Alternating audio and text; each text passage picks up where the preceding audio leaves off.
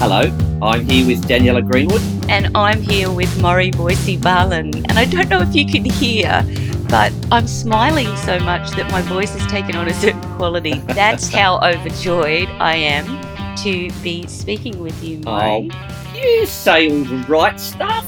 It's we, true. I, it's so good. I do have to say, um, I've given up university uh, recently. I've deferred university, and I don't study. I'm not studying my dementia care degree through the beautiful UTAS course at the moment Mhm. because yeah, I get enough from talking to you. We really pull stuff apart, and so this is my new education.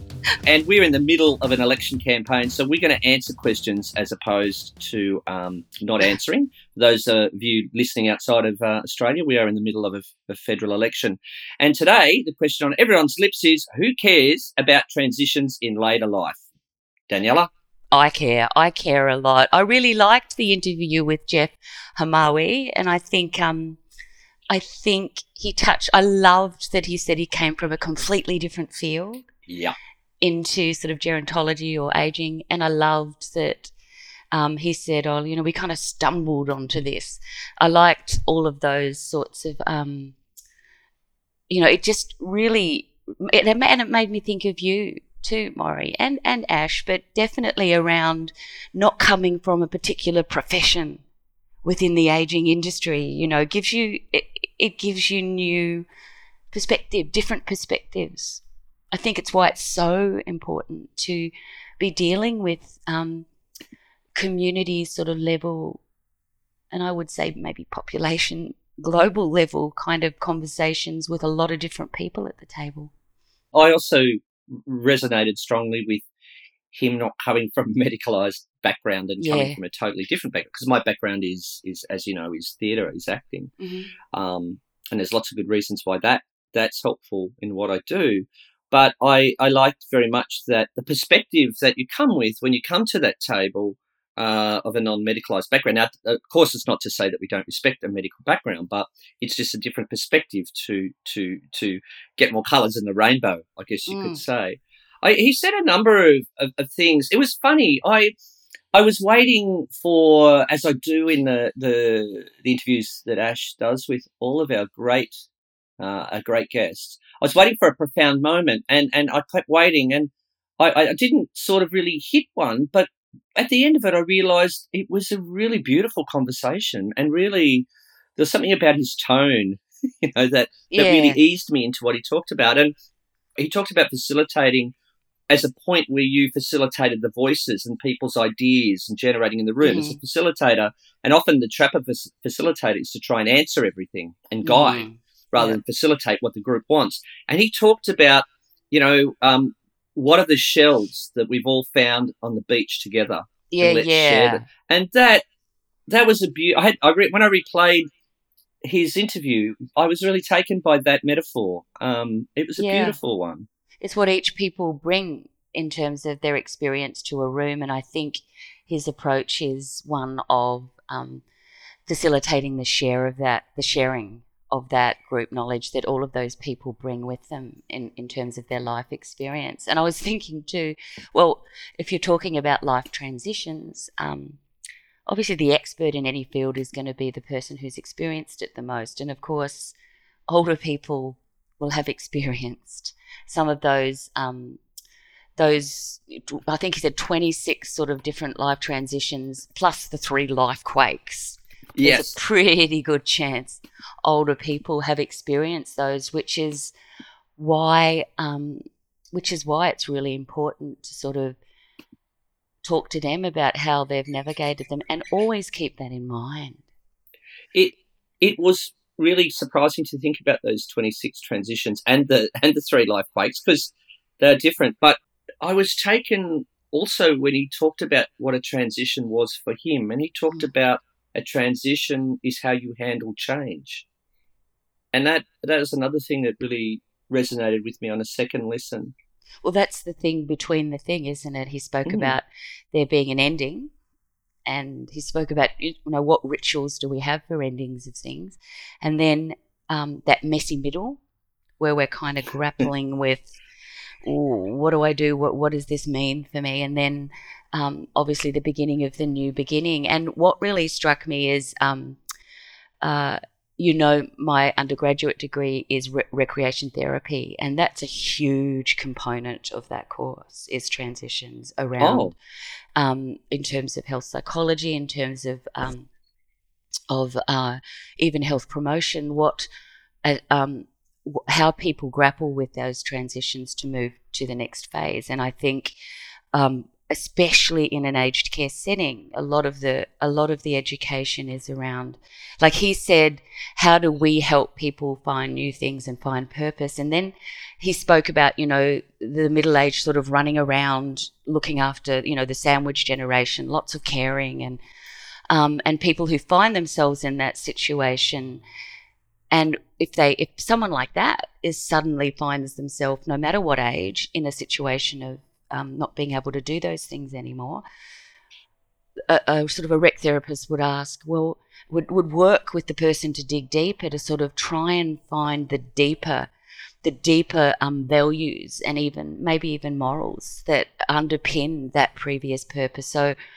when I've worked like that, especially with women who talk about their whole purpose was, you know, working in the household and making meals and getting people off to school. A lot of women of that age, and they've lost that now.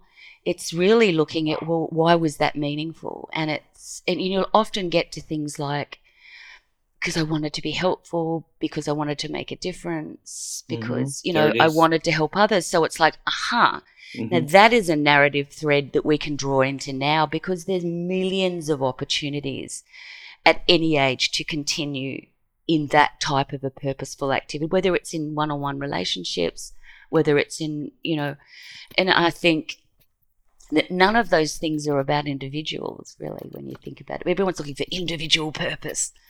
but when you when you think about it, none of them start from a blank scratchboard. You know, we don't wake up and are born and and, and define ourselves through that purpose. We learn it and and, and come to value it in the context of the groups we belong to the churches, the sporting groups, the schools, the family relationships, the you know, they're the, the things that help us define those really key aspects of ourselves. You know, so the, the role. Well, it, it is our purpose. We often talk about it as role. It, it's really interesting. You know what you're saying. It just made me think of something, Daniela, and I want to throw this one and see what you think.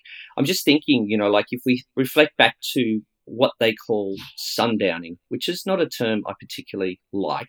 But um, often people, you know, they talk about sundowning, you know, or, or end of day behavior. It's again, it's behavior. You know, if we think back and to reflect on what you've just said about purpose and what, what was important to us, if we think of the time of day that occurs, that is the time of day at the end of school, end of work, kids come home from school, husband come home, wife comes home, everyone gathers around, there's cooking, there's put the dog out, there's water the garden, there's, you know, watch the ABC news, there's quickly have dinner together. There's a whole range of things that happen at the end of the day together, usually. It's family. And there's certain things that we do. And if we think of that being removed from one's life when we've got our brain has changed and we, we can't quite fathom our world as we once did, it makes sense to me that there's this, this this sense of what do I do now? This is the end of day. You know, we've got a time clock, and and I kind of, I kind of made me when you were saying that, I was just thinking, reflecting for those of us that the, the work on the floor. You know, for our uh, our frontline teams that are working with people to really think about what sundowning means. You know, what what is causing it? What's the underlying unmet need there? What What do you think of that? Am I talking oh, rubbish? No, or? not at all. I think I hear sundowning spoken about often like someone's had a blood test and it's shown up, mum's got sundowning. You know, um, it, no, it, know, really, because oh. because it sounds sciency, um, and it sounds medical. It kind of comes with that authority. Do you know what I mean? It's not really scientific. It's just no. observed by people, and there's two sides to that. One is we don't put ourselves in the shoes of older people. And I'm mm-hmm. sure there's what the whole, I don't think there's any one reason for it, but no. if you can imagine being really, these people have often been wrenched out of bed quite early for a breakfast they didn't really feel like yet. And then they're given all of these things to do for their own good, sort of thing, to give them purpose. Um, and then it becomes afternoon. Often old people get really tired. Mm. You know, it's almost considered a failing that they don't attend the one o'clock activity because they want to have a lie down after lunch. Gosh, I like to have a lie down after lunch. Um, so there's also that, you know, people don't have the energy and it's mental energy and physical energy, you know. So I often think we've set these people up into in just just a routine that doesn't match them. But also there's a place in America who started doing 12-hour shifts and they found that the time of day when the shift handover happens usually around 3 o'clock two thirty, three o'clock rather than and, and older people watching people grabbing their keys and their bags Yeah. and the changeover of stuff Yep. um, as if they don't notice that. Uh, they're seeing all this change and people going, and they're like, everyone's leaving. Where should I be? And they uh, they pretty much eradicated what is is known as sundowning. So I can't help but think there's probably a lot of factors in there Wow. that that aren't as um. Now- I, I'm- I'm not saying. I mean, that is a, a an opinion. No, but that's um, so that, that people are wanting to make dinner and you know pick their kids up from school. But there's also probably also a whole lot of other things there. And again, I would say I think that points to humility. We cannot know the inner workings of someone else's brain. No. Simple as that. But but So- that but that's so interesting. That so I hadn't I hadn't really thought about that before, and I'd, I'd like to talk more some point about that, and certainly find out more about that shift because that that is something I hadn't really considered. And we do assume that people don't notice these things because they have dementia and they're you know not focused on it. Of course they they notice, and again. It's a transition, you know. It's a transitional point in the day, Mm. and and so they're probably in that soupy cocoon bit Yeah. that, that Jeff talked about, and I and I really like That's that um, that that you know the the, the caterpillar cocoon butterfly idea and that soupy bit is it's not much fun, but it got me thinking that I'm wondering I'm wondering if you know we've had a royal commission again the the, the one that we had that that's gone by now uh, we had one a long time before that you know and and there's a lot of there's not enough talk in our politics at the moment during the campaign about aged care. They've tried to put on the table, but they go back to other things. I'm wondering if we are in the middle of that soupy mix in aged care at the moment, where we what, there's a transition coming and we just don't know what it is, and we're sitting in this awful place because it Mm. it feels like it can't continue to me. And uh, that's something that I thought about from what Je- as Jeff spoke about transitions. I don't know. Yeah, un- unfortunately, I think um, there's a lot of things happening in the background with um, kind of bureaucratic structures and uh, and I think all coming from a health department perspective, which is very different Mm. than an arts based or a human rights based perspective. Expertise from within the health department who are probably putting things in place now that are going to be hard to stop. But the transition thing, yeah, I really loved them talking about that and talking about. And you, you know what struck me after what you just said then about about the afternoon being like a transition time? Mm. I think that's absolutely brilliant because it just struck me. Um, it really resonated with my experience uh, in terms of working with, with people who really spend a lot of the day wondering where they are and when they are. And Mm. can you imagine how exhausting that would be? And almost every in the moment interaction involves a really sensitive approach to every one of those moments being a transition point. I think you've mm. really touched on something really special there that when you're working with people who can't carry a lot of threads from one moment into the next, how do we bridge the tiny in the moment moments that make up people's lives? it's it's certainly it's certainly food for thought, isn't it? Yeah. Um, something that I'm going to be sitting on and thinking on. Me you know, too, since week, you know. said it. I, I absolutely love it to take those transition moments into the micro moments that make up people's lives. And this is why I've left uni because we get to have discussions like this. I don't need uni. This is an education for me. Okay, Moz, so I'm going to get challenging now. I'm just to highlight one small thing. He did say that initially he was really drawn to the word elder, Yeah. and then they all used elder and that. And he, he discovered from actually older people themselves, both working with him and and and, and in the general community, that they didn't like it. Yeah. And yeah, and I think uh, because we've spoken about this quite a few times, and I Yeah. know that people use it as a sort of thing, a recognition and a way to treat people. But that's the difference between a care ethic and a justice perspective based on solidarity, Whoa. which is recognizing what people themselves choose to be affiliated with, that links with who they, how they see themselves. And I, I think that's very important. But but when we talk about people, there's so many different people. No one, and we see this in the. Oh, we saw this recently in the LBGTQI episode, where some people wanted to reclaim the word queer, but a lot of people of an older age, the word There's too much baggage. baggage to it, you know. And I, I think that you know it's very difficult to get everyone to agree to yeah. a term. That's So the danger about clumping people in different groups chronologically or mm, um, identity wise. It's really important to understand that individuals, um, even though they may be part of that social kind of, um, the fractured it- community. it, it's what they want to be. It's what individuals themselves, where they want to align themselves. Oh, as always, you've got me going to jail already. no, it's I'm going to use you as my lawyer. Hey, what about what about if I start using the word consumer? That's the word, the, the buzzword now. That's a better word, consumer. We can talk about the baggage with that. But again, some people like to be called clients. Some people like to be called It's whole not range of things. It doesn't have a. It's so impersonal. Anyway, I, I like it because it's a role. It describes a role, and it's anyway. I know. I'll um. I'm going to wait till someone throws something at me. No. I might start trying it this week. Hey, Elder.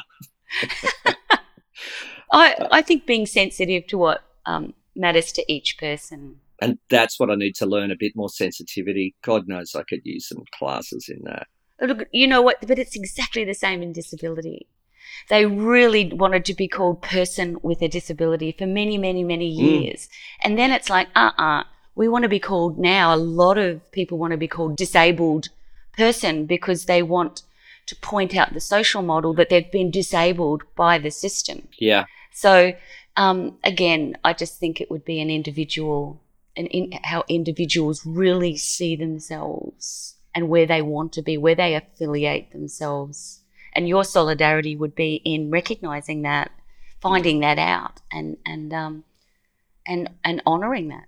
Yeah. Well, that's a much better take than I have on it, Daniela. Once again, this is why we're putting you forward for election as the Minister for Health, Education and Terminology. And your your lo- your slogan, Daniela Greenwood, words make worlds. There you go. And Ash is going to write a jingle for you. Oh, fantastic! So coming back to transitions, and and I've I've often thought a lot about this. The transition of leaving your home and your community to move into residential aged care, like that's that's quite a, a, stark transition. Mm. In fact, it's it's not really a transition; It's a one of those um, life quakes. it's a life quake. Yeah, yeah, yeah, it so is a life quake, and, I, and that's some- a really great. I'm glad Jeff's introduced us to that term because it really it, it is a life quake, and and I say that because when if we imagine, so you know, for for all of us out there, you know, that are seeing people and, and meeting uh, our, our our elders or clients or residents or consumers that come into a service, we then meet somebody that has been taken away from their their their house, the dog that barks at two a.m. in the morning, the toaster you've got to hold down with one hand because it doesn't work, the fridge that's noisy, the the rocking chair, our favourite chair by the window, our home, our memories, our garden, uh, the people up the street, the guy down the road that always throws the paper over the fence. We we we're taken away from a lot of things that we take for granted, you know, and the transition of moving from the known into an unknown world, no matter how nice the residential aged care service is, is really stark. You know, it's a big Mm. shift, and I guess we've got to think about the the, the psychological processes of you know kind of getting processing that Mhm. you know when someone moves into aged care Yeah, um and that's I- a really difficult transit well it's a difficult life quake I agree, and I think we really underestimate that. And um, one thing I would say is it's really important to remind people um, and get them to talk about how they've navigated other transitions because they will have navigated many Mm. and definitely the other two major quakes.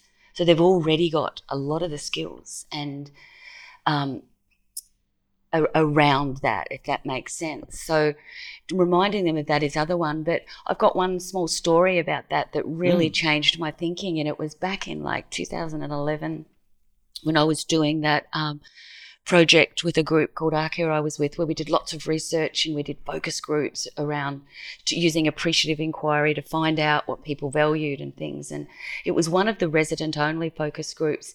And we spoke about one of the residents themselves um, spoke about um, the very first night when she found herself um, lying in a bed in a room with some of her stuff in it, but not all of her stuff.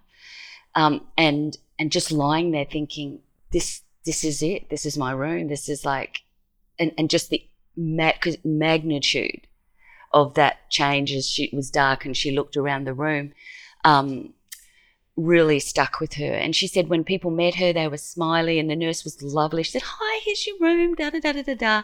Lots people took some information from her. And there was one um, there was one male personal carer who sort of uh, said goodnight to her and he was still there in the morning. And because I asked what really helped you make that transition, and guess what? And she said to me, everyone was so smiley and nice and everything, but there was this one young man who knocked on my door pretty early in the morning to see if I wanted anything.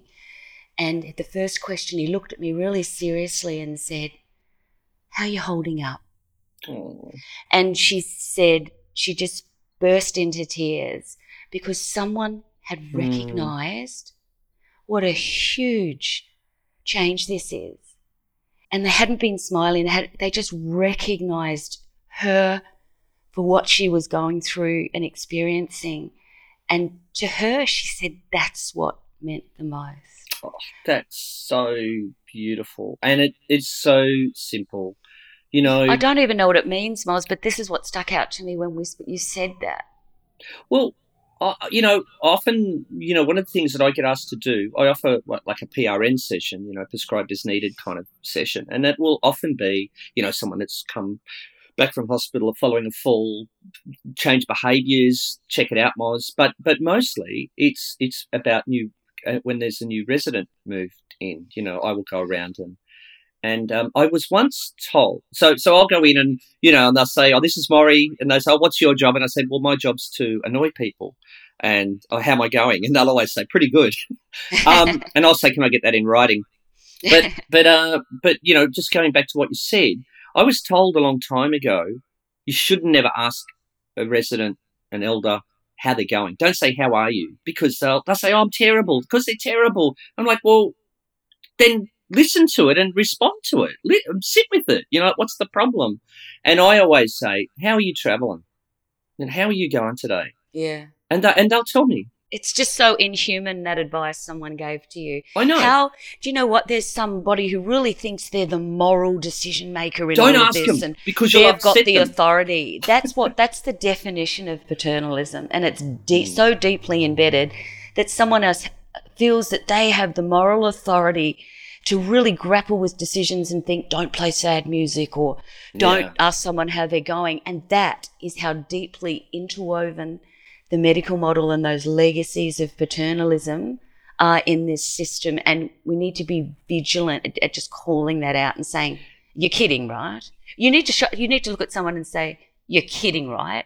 A week ago, they were living next door to someone who would have asked that. Yeah. Well, they've moved into this vortex now, and I don't, Don't get to mention don't mention the war, you know. It and it's in the standards, right? It's in the standards choice. How are you traveling? You tell me how you're going, and it's your choice to tell me or not. But I'm here if you want to tell me. Yeah. It's choice. So what do we, you know, like for our frontline teams out there, what do what do we think the take home message is for them in this? I, I'd honestly just think it's bring your whole self to work. Don't be creepy. You know, no one wants to be surrounded by someone who's smiling all the time, saying, "Have you had a ni- mm. nice day?" That's good in an aircraft for a two-hour journey, but you know, not with not with other human beings who are probably your closest contact to the human family. If you don't show a bit of humanity and even vulnerability, um, you give no one else the opportunity to be human. Yeah, I think um, It's a very for me, you know, like the the idea of transition and this being a life break is to be really sensitive towards that and not be frightened of, you know, confronting it and speaking with it and checking in with people and making them. I guess even you know, for me, if it was me, if I know people look at me and they really look at me, and they they they're like, I'm I'm here for you, just so that I know. Mm. I think soften yeah, just so soften right. that quake. But we'll have to pick this up another time. Okay, we will more. I love that. I would love to talk more about what you bring to each of those in the moment I'd- moments. That would be Um, great to talk about. And I'd love to talk more about your consistent assignment, which I believe is going to come up sooner or later. Well, it's just a way of operationally supporting what you're doing. yeah, but what a what a great Yeah. fit together it would be. Yeah, you're. I agree, Moz. It's been so great talking to you, and I've got that joy in my voice again because it really has been, and I really look forward to it. Yeah, I'll find myself smiling a lot. So, hey, great talking to you. You take care of yourself. You'd be good, I will. and send me a postcard. Thanks, Moz. Hooroo!